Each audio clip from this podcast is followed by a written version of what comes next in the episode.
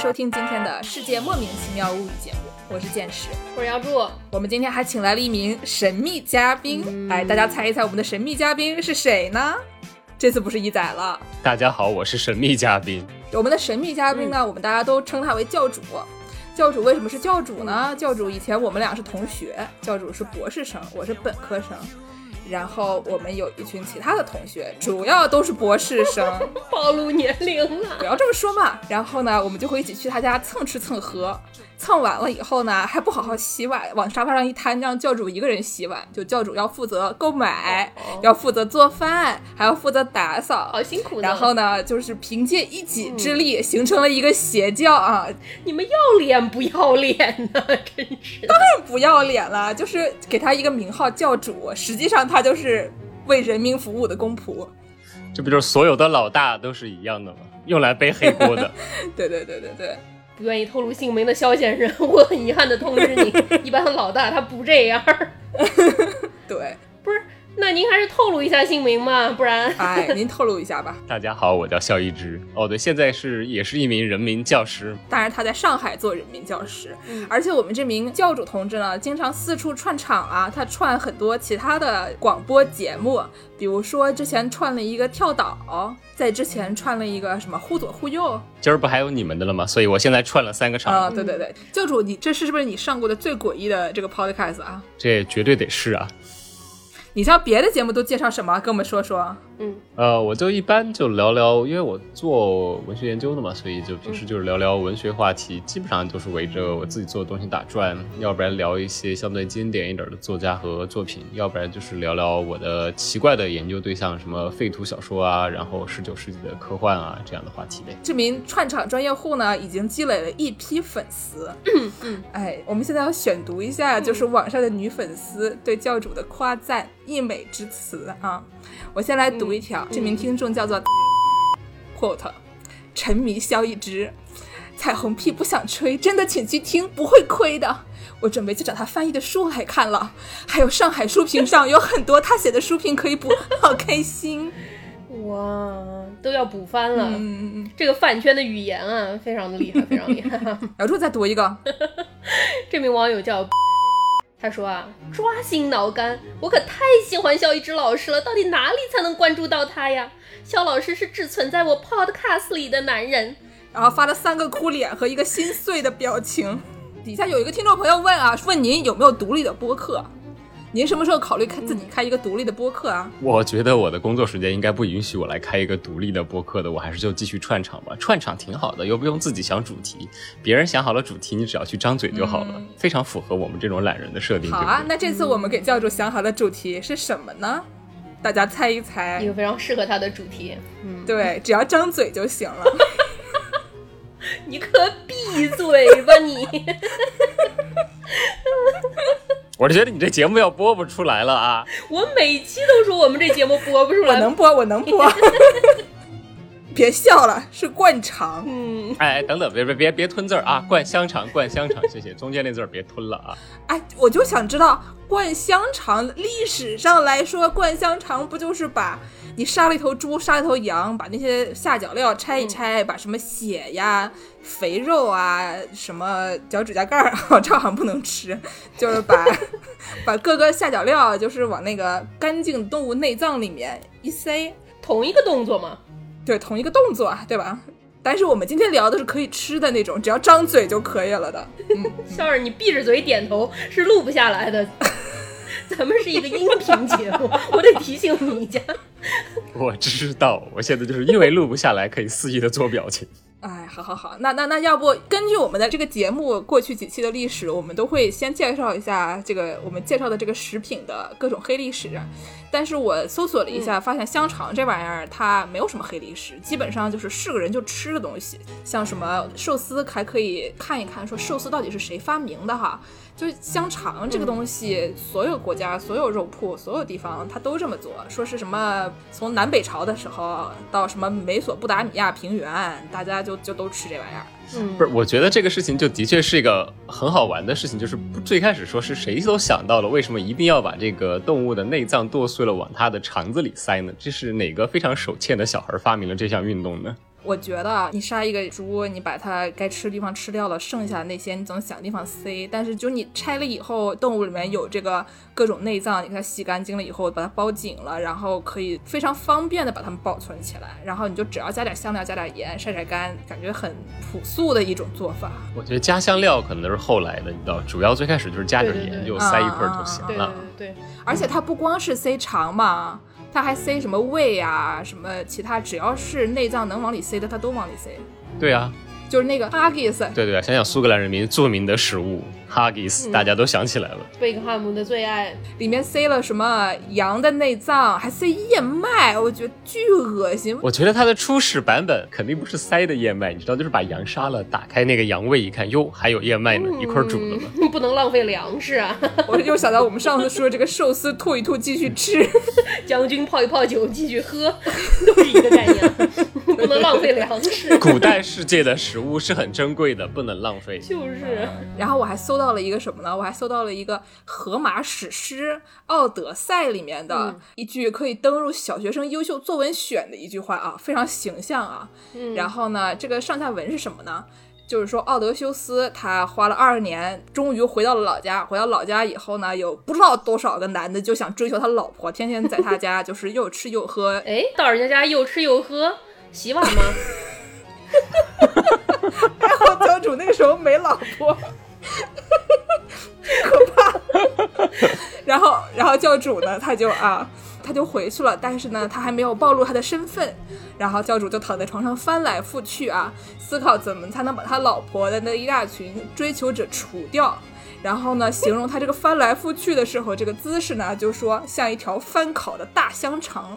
油乎乎的放在那个熊熊大火上翻烤啊，先烤这一面，烤完了烤那一面，就奥德修斯就像那个大香肠一样翻来覆去，就想怎么才能弄死这群人。这么一想，我们当时去教主家天天蹭饭，我好紧张。这是一个如此生动的比喻，你们就没有觉得这个就跟这两天大家都在说的这个著名推理作家紫金城同志的比喻很像嘛？就是如此生动的一个比喻，像拉面一样的眼泪，像香肠一样在翻滚焦虑，不是挺好的吗？是啊挺好的，是是，不是一看你们就没烤过香肠。我们小时候烤大香肠时候都不太用，反正那玩意儿油多，你只要离火够近就行了。不是，我们只是年纪小，我们小时候吃的都是那种台湾香肠，就是它那个烤的在一个玻璃的箱里，那玻璃箱里有很多圆的那种铁柱，然后完了之后它上面有个烤灯在上面，它那个圆铁柱就在转嘛，然后完了之后香肠就卡在两个圆的铁柱中间，不停的跟着翻这样。谢谢，我见过啊，我也没有那么老，谢谢。说的是我们小时候偷自己家香肠，过年的时候就应该是四川小孩都会有一个运动啊，你爹妈灌完了香肠，你是要等着过年吃的。但是在此之前，小朋友们都会先忍不住偷偷的从自己家里拿着小刀，我今天切一串，明天切一串，确认我爹妈看不见，然后大家拿了之后去后面山头生火烤香肠。都得自己拿一树枝串着烤。我们等会儿给大家读一个，就是去年过年的时候的这个南京发生的这个新闻啊，就跟教主刚才形容这个场景比较相似啊。然后呢，我们俩用南京话读，教主用四川话读，然后形成一个搞笑的一个场景。之后给大家播报这个社会新闻，嗯，然后还有一个什么呢？我就想起来了，有一个很著名的香肠事件，然后这个就要讲到就是宗教改革了。一下听起来觉得很厉害，然后呢，宗教改革大家一般都能想到的人呢，就是这个马丁路德，不是马丁路德金，他们俩都是牧师，但是马丁路德是比较老的那个，老可能四百年，也不很多，不很多。然后呢，宗教改革当时就是在这个维滕堡，就是马丁路德主导的，然后还在瑞士的苏黎世也是一个中心，然后苏黎世那个中心呢，比较有名的人是加尔文。然后当时我上中学的时候读了一个这个奥地利著名小说家茨威格写的畅销书，叫做《异端的权利》，就是说卡斯特里奥对抗加尔文。就是我小时候就以为这个宗教改革只跟这个加尔文有关系，后来发现还有一个慈运里。然后慈运里呢，这个人他也挺重要的，因为他最开始翻译这个瑞士德语的圣经，因为德语和瑞士德语还不是一个德语，不太看得懂，是一种方言。嗯，对，他就翻译这个方言圣经。然后呢，你要是个翻译的话，这个肖老师很懂啊，我我们教主很懂啊。你要是翻译的话，你跟谁关系好呢？那编辑呗，还有谁？出版商啊？对对对，快了快了快了。当时呢，就是他们还可能编辑这个工作还没有那么成为一个 profession。然后呢，他跟他关系最好的人是什么呢？跟他关系最好的人是印刷厂厂长。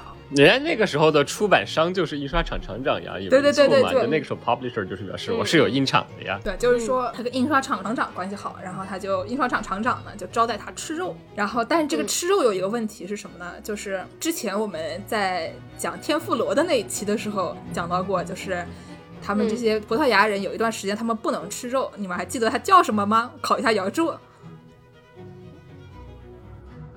就 tempura 还是什么的，反正就是大斋期嘛，就是斋期他不能吃肉，对吧？你只能吃吃鱼啊，只能吃吃蔬菜什么的。然后就这段时间他们就不能吃肉。然后呢，这个印刷厂厂长不干，说我的工人们，你看每天为了印这些你们这些圣经圣书啊，印的精疲力尽的，然后回家你还不让他们吃肉，我的工人们好苦啊。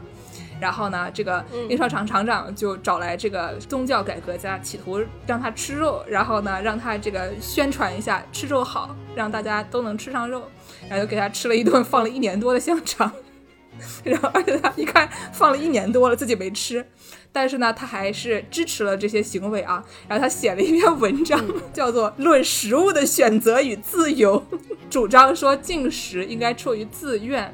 然后呢引用了马丁路德的那一套，就是唯有信仰的那个概念，就是说其他东西都不能拯救我，只有信仰能拯救我。你买那些赎罪券什么东西都是没有用的。哦，说赎罪券，当时建赎罪券是因为什么呢？就是梵蒂冈有个特别大的教堂，你们知道吗？就是有一个全世界最大的一个教堂。然后呢，大概十六世纪的时候，就有个教皇他要建那玩意儿，嗯，建着建着，发现哎呀没得钱了，怎么办呢？嗯，搞点钱来，搞点钱，怎么搞点钱呢？跟大家买赎罪券。这话就跟哔哩哔哩鼓励员工买十年 B 站大会员是一个概念，完全是一个概念。他就说我们为了要建一个特别大的教堂，发现建着建着发现没有钱了，但是我已经事已至此，然后我就只好向全天下的就庶民们卖点赎罪券，感觉像一种股票一样的东西，就是我卖给你了，到时候你就能上天堂了，到时候我就不管了。然后就引起了愤怒，引起了愤怒以后呢，像是马丁路德没有经的那个人和这个慈云里他们就出来造反了，就说不行，我们要吃香肠。然后就有了这么一个香肠事件，是为了吃香肠吗？是叫什么？一根香肠引发了宗教改革是吧？差不多，但是就是因为这个人他的不是很有名，他夹在加尔文和马丁路德之间，基本上被人家记得的事情，基本上就是这么一个香肠了，其他的事情没有什么人记得他，所以就是记得香肠还是好的，还能让你记得一个宗教改革家。至于吗？至于吗？至于吗？嗯。然后呢？刚才我们也说，香肠这个玩意儿，全世界人民都在吃，也不知道谁发明的，大家都都吃。然后完了之后呢，这东西有历史悠久，然后有宗教改革啊，有什么玩意儿一大套。为了赞美香肠啊，这个东西全世界人民都在吃。二零一六年的时候，咱们这个台北当选了世界设计之都，然后他们就搞了一个美食系列的展，然后其中就有一个世界香肠大会展区。是一个非常著名的英国装置艺术家做的一个展，这个展就是讲了很多关于香肠的事情啊。进展区的沉浸式体验嘛，现在都流行。所以说你进这个展区做的第一件事情是什么呢？把你抱进肠衣里吗？要从色香味儿，你知道各个方面来赞美这个香肠。所以说，先进场给你喷一点香肠味儿的香水儿，大概可能就是什么前调是个大肠味儿啊，然后中调是个五花肉味儿啊，然后后调是个烟熏味儿啊，你知道？啊，美美美，美吧美吧美吧，美美美美美。这个展厅里呢，还有各种新潮的那种香肠小食儿，把什么香肠做成像山楂球大的那种香肠的小球儿，插在冰糖葫芦的草垛上。你可以摘着吃，还可以把香肠做成弯的，包在香蕉皮里，然后你可以把它剥开来吃。然后还有香肠小游戏，一个转盘上面印着各种香肠，你往上面丢一个香肠形状的那个飞镖，然后扎到哪儿可以得多少分，就是赞美香肠，你知道吗？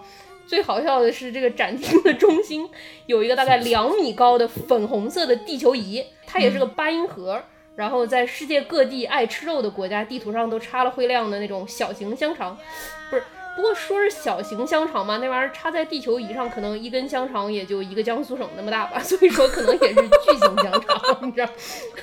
等比例放大了以后就是江苏省了。对，江苏省那么大的一个香肠灯，然后整个造型就是你想一个大球上面插很多香肠，大概像一个新冠病毒的模型一样，真的太好，都是粉红色的，而且。嗯嗯嗯嗯。好可怕然后这个粉红色的这个地球，它在转的时候呢，它还会专门放一曲，有一个人专门给世界香肠大融合谱写了一个香肠进行曲。转到哪个国家，那个国家上面的那个香肠灯就会亮，亮起来是红色的。然后顺便就播放专门为这个国家谱写的香肠乐章。我的个老天爷呀！对就很可惜，这个展它是期间限定的，现在已经看不着了。所以现在交响乐还能听见吗？我也想听这个香肠进行曲。我找了半天也没找着。我今天也是搜索这个词韵里的时候，看到一个歌，就是有人为了他这个事件写了一个歌，然后是那种康塔塔，就像木君喜欢听的那种咖啡康塔塔，然后唱首啊为什么我喝不了咖啡那样的那种歌啊，然后呢叫做 Wurst，就是那个香肠那个 Wurst，然后 Order Geist，就 Geist 就是那个。就是黑格尔那个书《精神现象学》里面那个 geist 的，就是那个精神那个词，然后叫 v o r s o l geist，就就听起来特别厉害，但是搜不到了。所以说，哪位听众朋友们要听过这个香肠进行曲啊，或者这个精神和香肠这个歌也可以。对，什么发来线索的听众，回头这个主办方给大家寄香肠是吧？如果有香肠能寄的话，那都是肖老师灌的。就这两天就算了吧，这个一听就是无法出境的简易危险品。哦，对啊，等到冬天你也可以挂在外面，然后。发短信给听众朋友们，让他们来偷啊！算了，楼挺高的，这出事儿不是很好，你知道的。教主遭不遭罪啊？又是去白吃白喝，又是去偷香肠，认识你倒了八辈子血霉？是啊，所以他就每天在在那里翻来覆去想怎么弄死尖尖。所以我们今天为什么要叫教主来聊香肠呢？嗯，因为教主做的香肠它好吃啊。嗯，那我们让教主来介绍一下。到底怎么灌肠？香肠啊，谢谢，不要乱吞字儿。我需要不停的纠正你们，要改进你们这个不良习惯。都是肠，都是肠。那主要其实是这样的，灌香肠，你首先需要的第一点是，你得够闲。比如说现在大家在家关着就挺无聊的，虽然最近这个季节不是很好整，就梅雨季节你肯定是灌不出来香肠，但是你可以谋划一下。因为据说这个秋冬还有第二轮嘛，所以万一秋冬又赶上了，又关家里了，那就不如灌个香肠味儿。我刚才听教主说你要够咸，我第一个反应是要多放盐，原来是说闲的没事干的咸啊，还是不是一个咸？那灌香肠是得放盐啊，就是你放多了肯定不行。OK，呃，大概是这样的。我是当时在念书的时候在美国嘛，因为然后。自己想吃川味儿的香肠，但来到美国，大家都知道有中超可以买，但是基本上买到的都是广式的白油肠，就是你吃多了以后还是觉得不很好吃，对，就不老好吃的。嗯，而且我们当时在的那个小破镇子，就是能有一个中超，然后在荒郊野外，你过去了，所有东西都是冷冻的，逼上梁山了。你可别说，我现在在洛杉矶买到那香肠也不咋好吃，做一个南京的菜饭做出来都没味儿，还得放盐。所以看，关键就是够咸嘛。对 对，所以我就决定没办法了，我就觉得就自己灌吧。因为，呃，我们在就罗德岛那边嘛，它冬天绝对够冷，然后就绝对不用担心，因为气温太高，你的香肠还没有好，它就先自己发酵变坏了的问题。嗯，然后因为还有原因就是从小就看我爸他们每到过年都会灌香肠，所以小时候也会学着帮忙，所以我大概知道流程是怎么样的。然后终于在一个我闲的已经要在家里，主要主要那会儿在写论文。当你写不出来论文的时候，你就你就会产生一种我很闲的这样的错觉。其实你并不闲，但是在这个错觉的驱使之下呢，我就决定开始动手了。渐渐现在眼神已经呆滞了。那叫什么？拖延是第一生产力。对，拖延是第一生产力嘛。为了给自己找到一个良好的拖延借口，我决定灌香肠。然后我们家楼下就有一个 Whole Foods，然后我就先去买肉。最开始我还研究了一下，在美国什么地方可以买长衣之类的，呃，结果有人在网上说美亚上面就可以买到长衣。美亚是美国亚马逊。对，美国亚马逊上就有长衣。等等，我想后父子没有卖长衣的吗？那是我后来才知道他们可以卖的。最开始的时候，后父子的长衣它是这样的，它是后父子会自己灌香肠，他不会把长衣挂在外面卖的。你要问灌香肠的大哥，你可不可以给卖我点长衣？这个大哥会对你露出一个困惑的微笑。他卖你吗？他卖，他会困惑的微笑三秒之后进去说：“我给你找找。”然后找出来之后，大哥还会说：“这个玩意儿要怎么卖？我也不知道，你让我再去问一下。”然后这个时候，他们肉店那个负责的大爷就会出来手一挥，拿走了。这个事儿我也经常干。对，就我去先是去买肉，然后你想，一般大家去 Whole Foods 买肉，就看你一个人过来，你就买买一磅肉、两磅肉、三磅肉。然后我算了一下，我为了我跟我妈要了一个方子，我计算了一下比例，我觉得为了我折腾这么久，我总得多少灌出来点儿吧。我可能需要大概十五斤肉的样子。灌多少啊？不是你，你费半天劲儿，最后灌三节香肠在那儿，你觉得自己是不是特别的失败？何必呢？我费那劲儿，我灌都灌了，不如就多整点儿吧。来都来了，人都死了，大过年的，嗯，对，来都来了，人都死了，大过年的，不如就这样吧。然后就冲进 Whole Foods 跟他说我要买二十磅猪肉，然后还要尽量挑那个后腿肉，因为太肥了我也吃不下去。呃，我在买肉的时候，首先这个小哥就已经露出了这个中国人要做什么的感觉，他要买二十磅肉。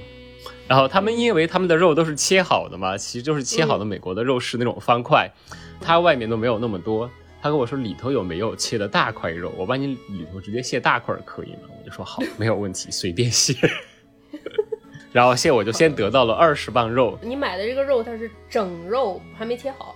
买的大片儿的肉可能就是一片儿，就是那种三四磅那那种，大概五六片儿，什么买回家，呃，然后就顺手再跟他们要了肠衣，呃，就作为买了很多肉的 V I P 客户获赠了免费的肠衣，价值五毛钱。成为了肉店金卡会员。对，肉店金卡会员。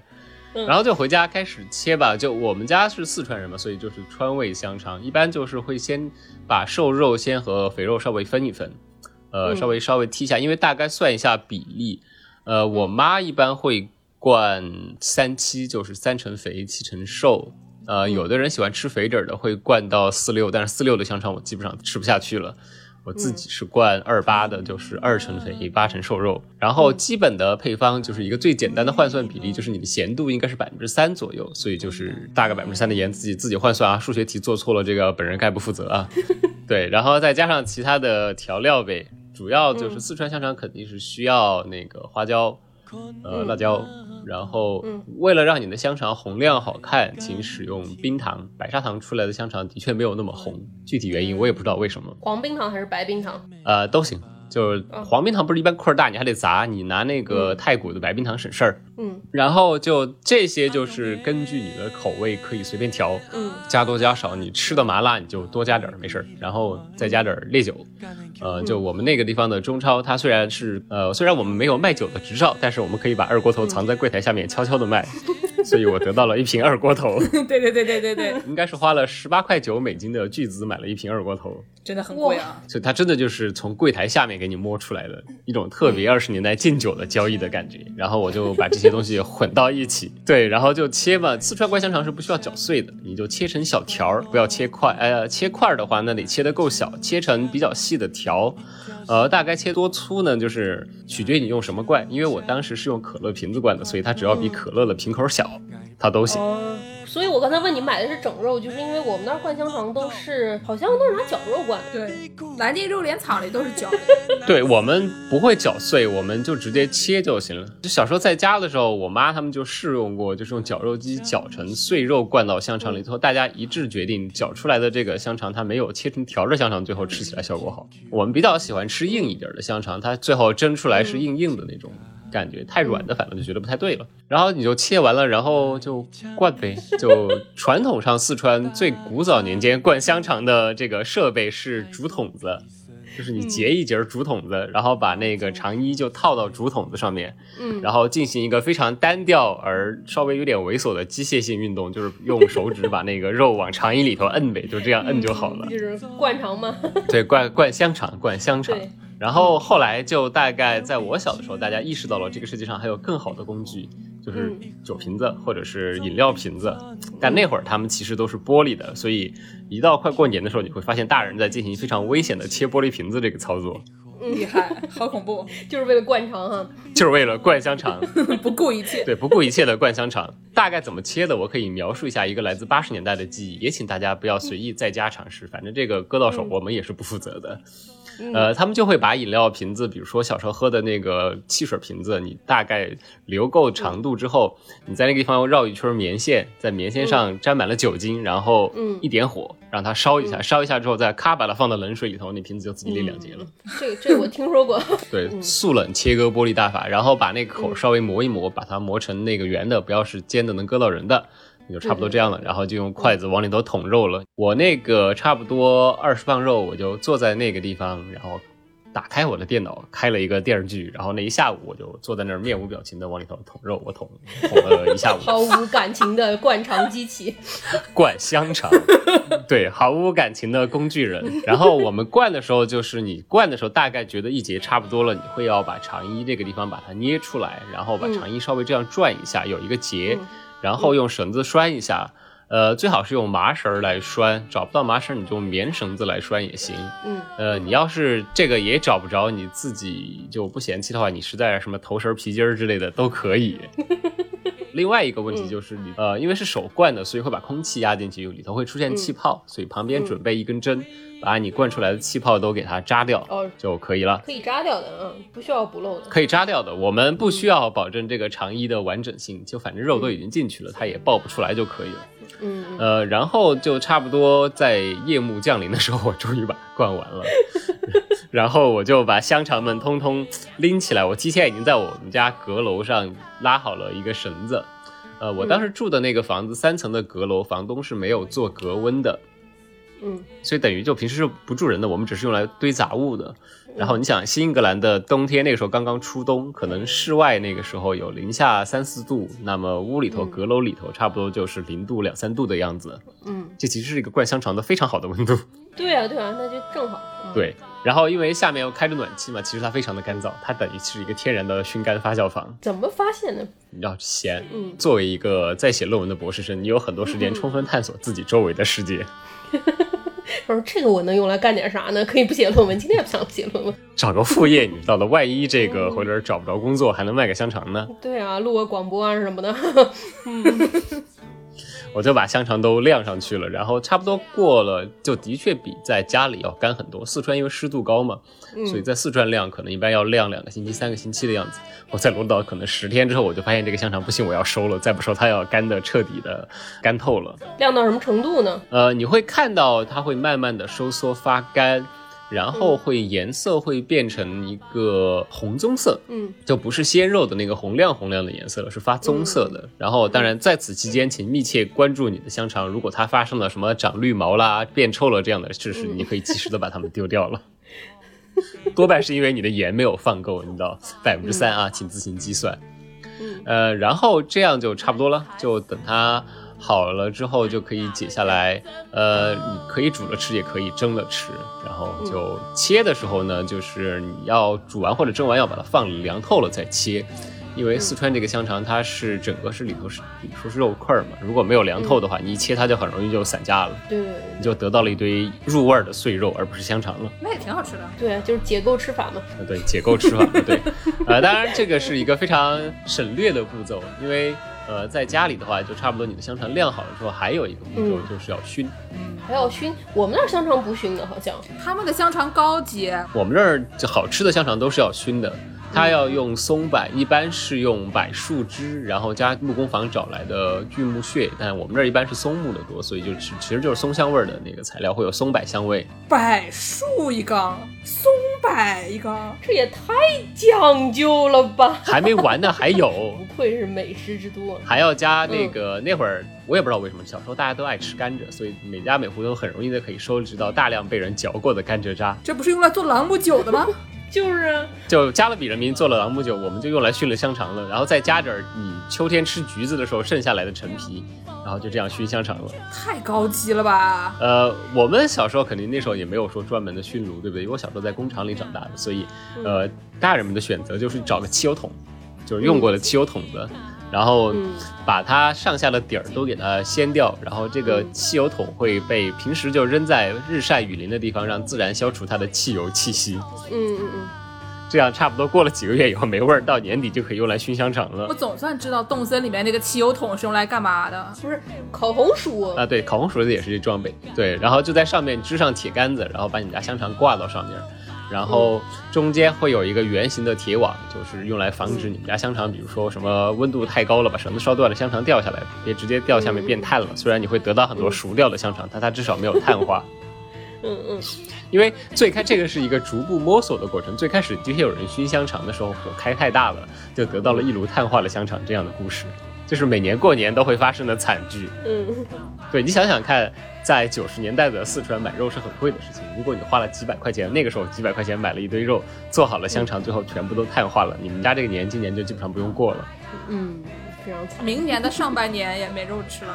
呃，那就基本上就没肉吃了呗。对呀、然后就熏呗，然后可能要熏三四个小时，差不多熏一下午就可以了。一直烧，呃，就你得控制它，其实不能烧起来，是让它一直有烟，就不能见明火。就是你会挑的是新鲜的松柏枝子嘛，就是青枝子甩进去。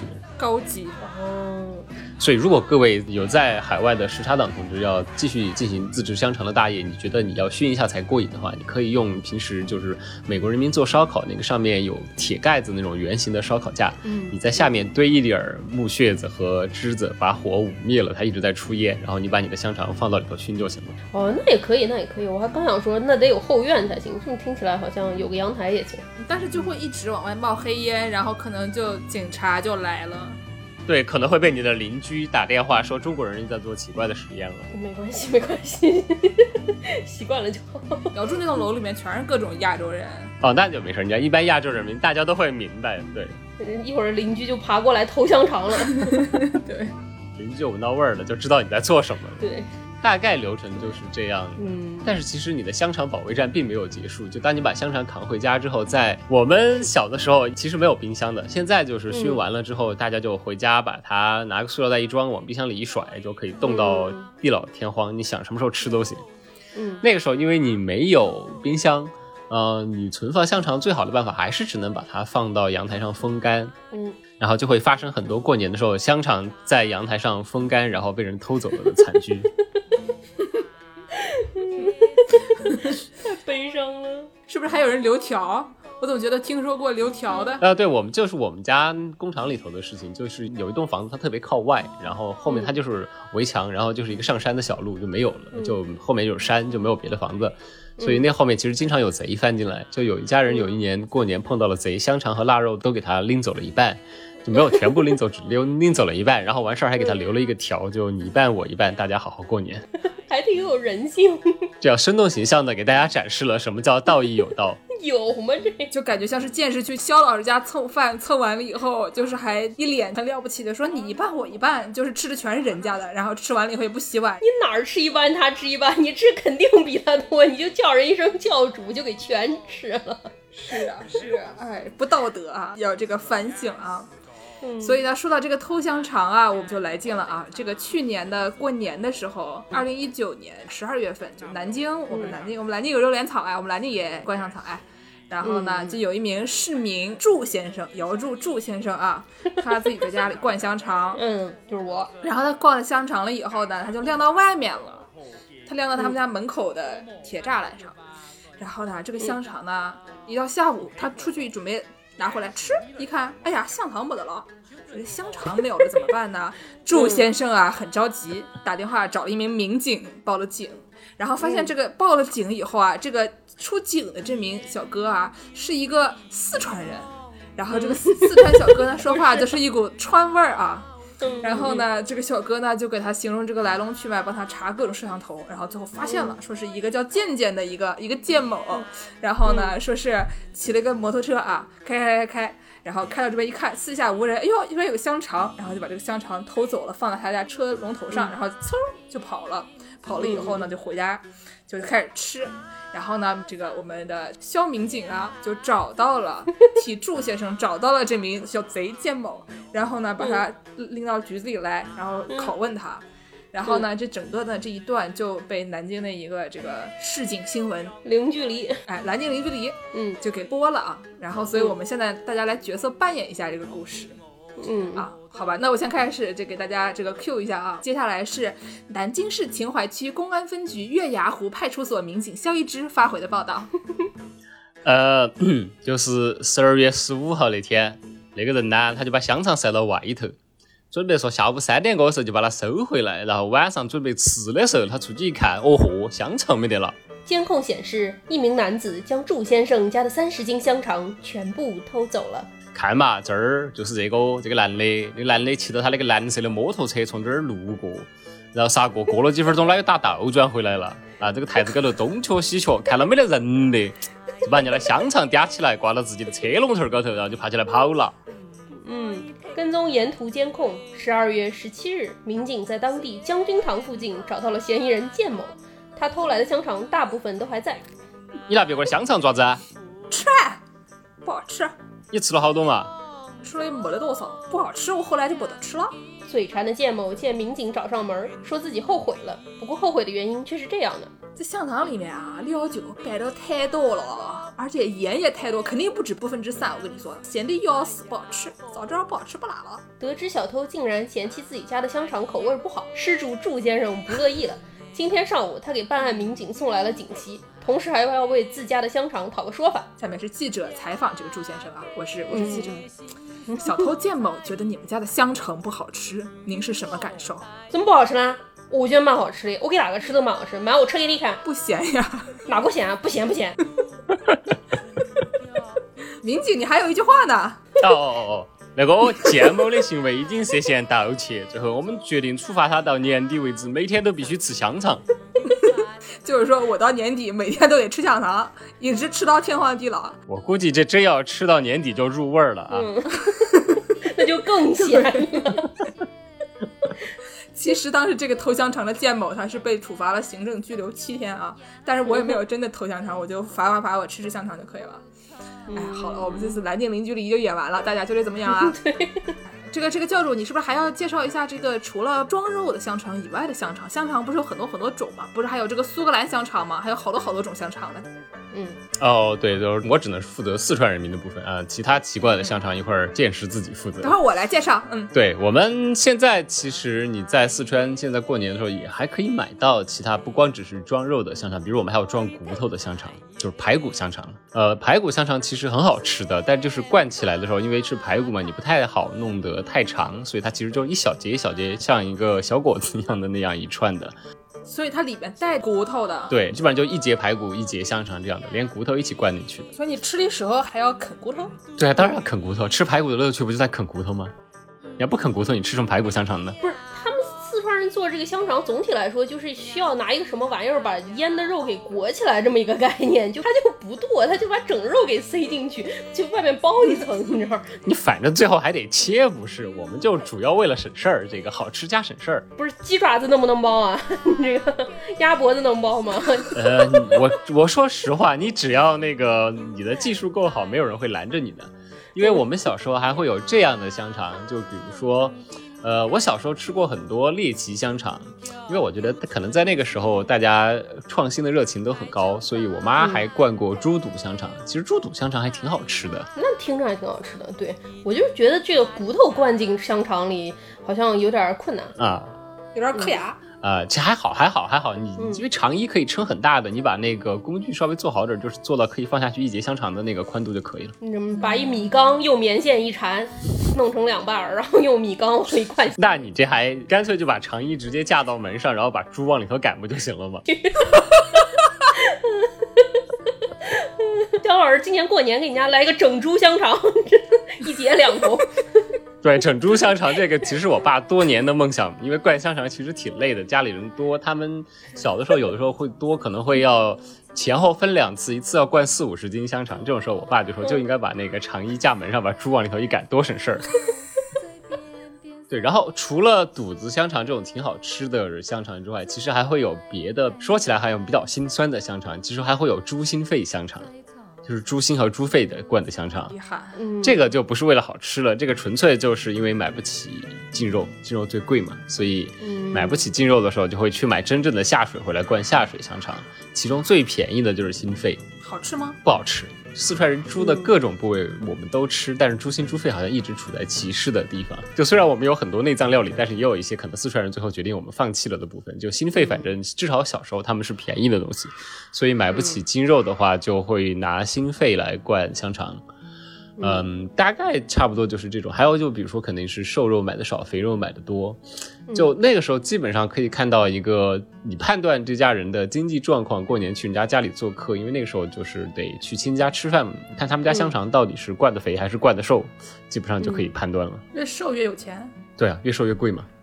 怪不得教主刚才说了，小时候家穷，妈妈灌的都是四六的，我现在有钱，灌都是二八的。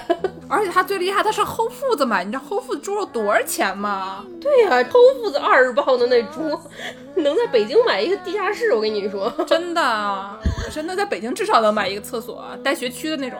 我买的这是什么金猪啊？主要就是它离我们家近，好吧？我下楼就买。你想想，在美国这种好吗？我扛二十磅肉走街上，回头警察一看你提这么多肉，以为这干嘛分尸的？这是？你不要以为我不认识 Providence 那两个超市，一个在你左手边，一个在你右手边，两个价钱根本就不一样。你以为我傻啊？教主家他住在那两个超市正中间，你知道吗？左手边那还得往下多走一百米，好吧？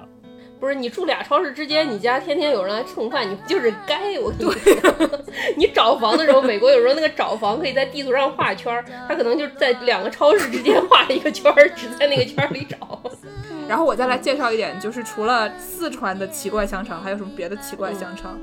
这个因为我们见识不知道为什么对德国很了解，嗯，然后经常上德国玩儿，不知道为什么 就不知道为什么呢？对，不知道为什么啊？为什么呢？论文写出来了吗你？你别提了啊！我要是写一个德国香肠的论文呢，我应该就已经毕业了，因为德国有一千多种香肠，我想写什么写什么，我就是给他们把名字都列一遍就已经好几页了。然后呢，他们还有一些奇怪的肠，就是我们都知道的，东北也有的那个血肠，就是韩国也有，东北也有，德国人也吃血肠，然后里面都是血和皮。就是一个猪能用的全用了，下面怎么办呢？还剩点血和皮，算了，就做成一个肠吧。然后他们还有干肠，就是如果教主刚才说这个家里穷就要做四六的的话，他这个就是干肠就全是油，然后他们就不是用来吃的，它是挤出来抹在面包上。哦，有点鹅肝酱那个味儿。对，但是就是特别土，特别穷。干嘛就直接把猪油抹了面包是这意思吗？买不起黄油，我们用猪油抹了面包。呃，就是就是猪肝嘛，但是肝它就是特别油，所以就是四舍五入也就是那个样儿啊。然后还有茶肠，茶肠就是反正就是也是以猪油为主，就是他说是喝茶的时候抹的那个。别人你看看英国，他下午茶呢还能吃点小三明治呢，你看看这个法国，他还能吃点小甜点呢。然后你们德国人就吃一个这种就是全是猪油的破肠，然后抹在面包上。哎呀，然后哦，德国人还有一个特别厉害的是什么呢？他们会用生猪肉抹面包。就说到抹面包了，什么什么玩意儿？就是刚才我们不是跟教授讨论说，到底是用绞肉做香肠，还是用这个切好一条一条的肉做香肠吗？嗯嗯嗯德国人说我都不，我用这个绞肉直接抹面包吃，腌过的吗？就加了点盐，猪肉刺身吧，这是。猪肉自身，然后加点盐，直接抹面包吃。这太猎奇了，太猎奇了。这个故事是什么呢？我有一次还是上大学的时候，当时去这个报社实习，嗯。然后呢，我们去参观一个德国特别有名的这个杂志社，嗯。就是那个《明镜周刊》，嗯嗯嗯，大家都知道啊，那个嗯那个特别有名的《明镜周刊》，然后我们上他们那儿，就是他们就给我们做演讲，然后还请我们吃早饭，然后吃早饭给我吃一个生猪肉抹面包，我的天呐，其他东西我都不记得了。我现在对《明镜周刊》唯一的印象就是生猪肉面抹面包，汉堡人我真的受不了，我跟你说。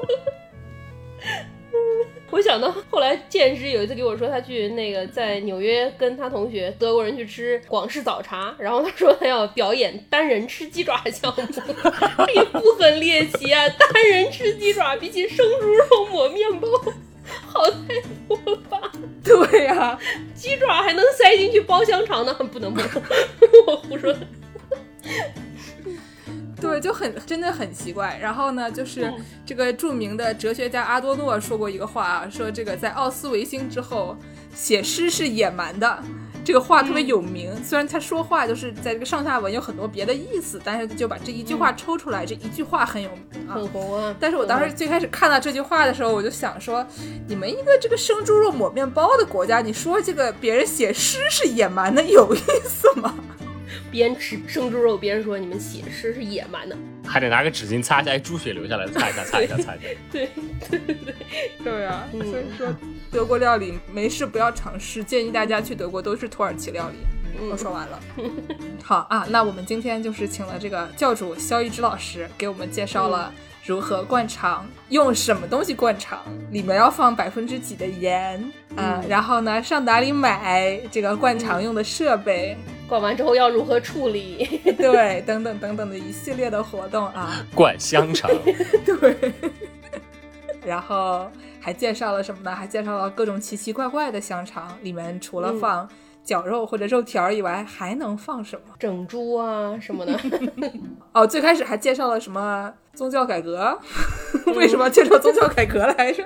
那感谢大家收听今天的世界莫名其妙物语，我们下期节目再见。那我们下期再见。呃，大家再见。大家记得我们是录的是灌香肠，不是灌肠啊。这个非法行医是要进监狱的，注意一下啊。嗯，对，本期节目的 BGM 呢是一个古早台湾乐队，叫做交工乐队。他们在2001年的专辑叫做《菊花夜行军》，录制于美浓客家农庄的烟房，因为当地有很多种烟草的烟民啊。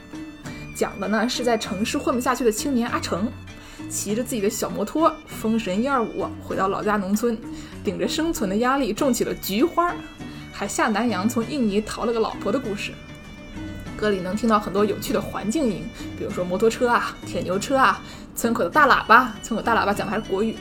其中有一首歌曲呢是由主创他妈亲自演唱，然后其他的演唱者还有当地十字班里的外籍新娘，就比如说他那印尼老婆啊，还有什么养猪手啊、养鸡手等等。这种魔幻现实的土库氛围呢，非常符合我们肖老师在冰天雪地的新英格兰阁楼里灌四川香肠的那个味儿。然后，因为我们之前提到了德国香肠嘛，这期的结尾给大家放一首德语歌，名字呢叫做《凡事有一个结尾，但是香肠有两个》，是一九八七年排行榜前三的劲歌金曲，欢迎大家收听。我先来给大家唱两句啊。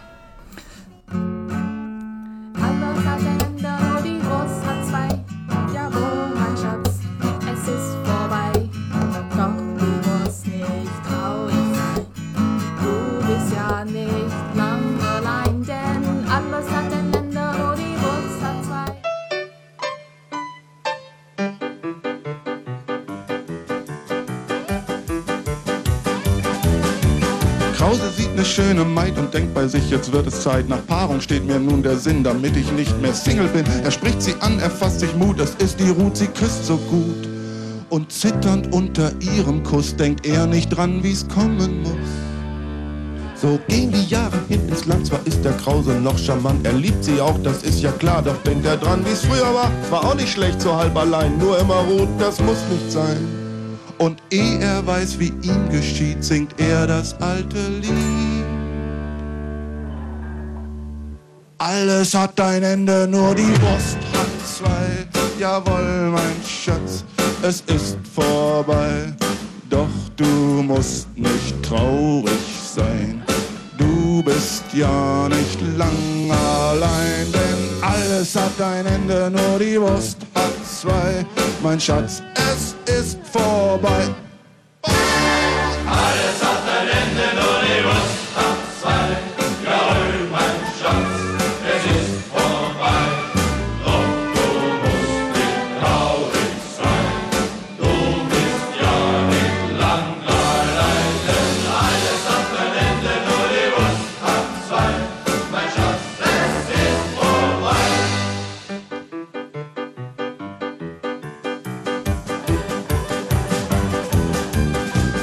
Sagt zu seiner Ruth, nicht wahr, mein Schatz, uns geht es gut, doch nicht mehr lang, mein schönes Kind, wenn wir noch lang zusammen sind. Denn eines merkt ihr, sagt er schlau und schielt schon nach einer anderen Frau. Das Neue gibt dem Leben Saft, das Neue bringt die Kraft. Krause weiß es nicht genau, die Ruth ist doch eine klasse Frau. Er denkt an manche schöne Nacht, er weiß nicht, ob er's richtig macht. Doch seine Ruth ist auch nicht dumm, was Krause jetzt sieht, haut ihn um. Der neue Mann ist längst schon da und Krause wird jetzt klar. Na was? Alles hat ein Ende, nur die Wurst hat zwei. Jawohl, mein Schatz, es ist vorbei. Doch du musst nicht traurig sein. Du bist ja nicht lang allein, denn alles hat ein Ende, nur die Wurst hat zwei. Mein Schatz,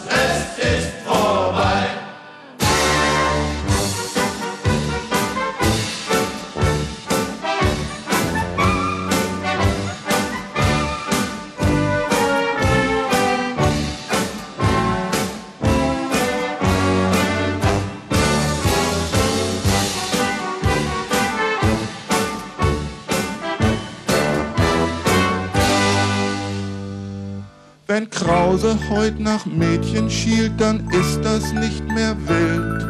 Er weiß ja jetzt, dass da dafür auch die Weisheit.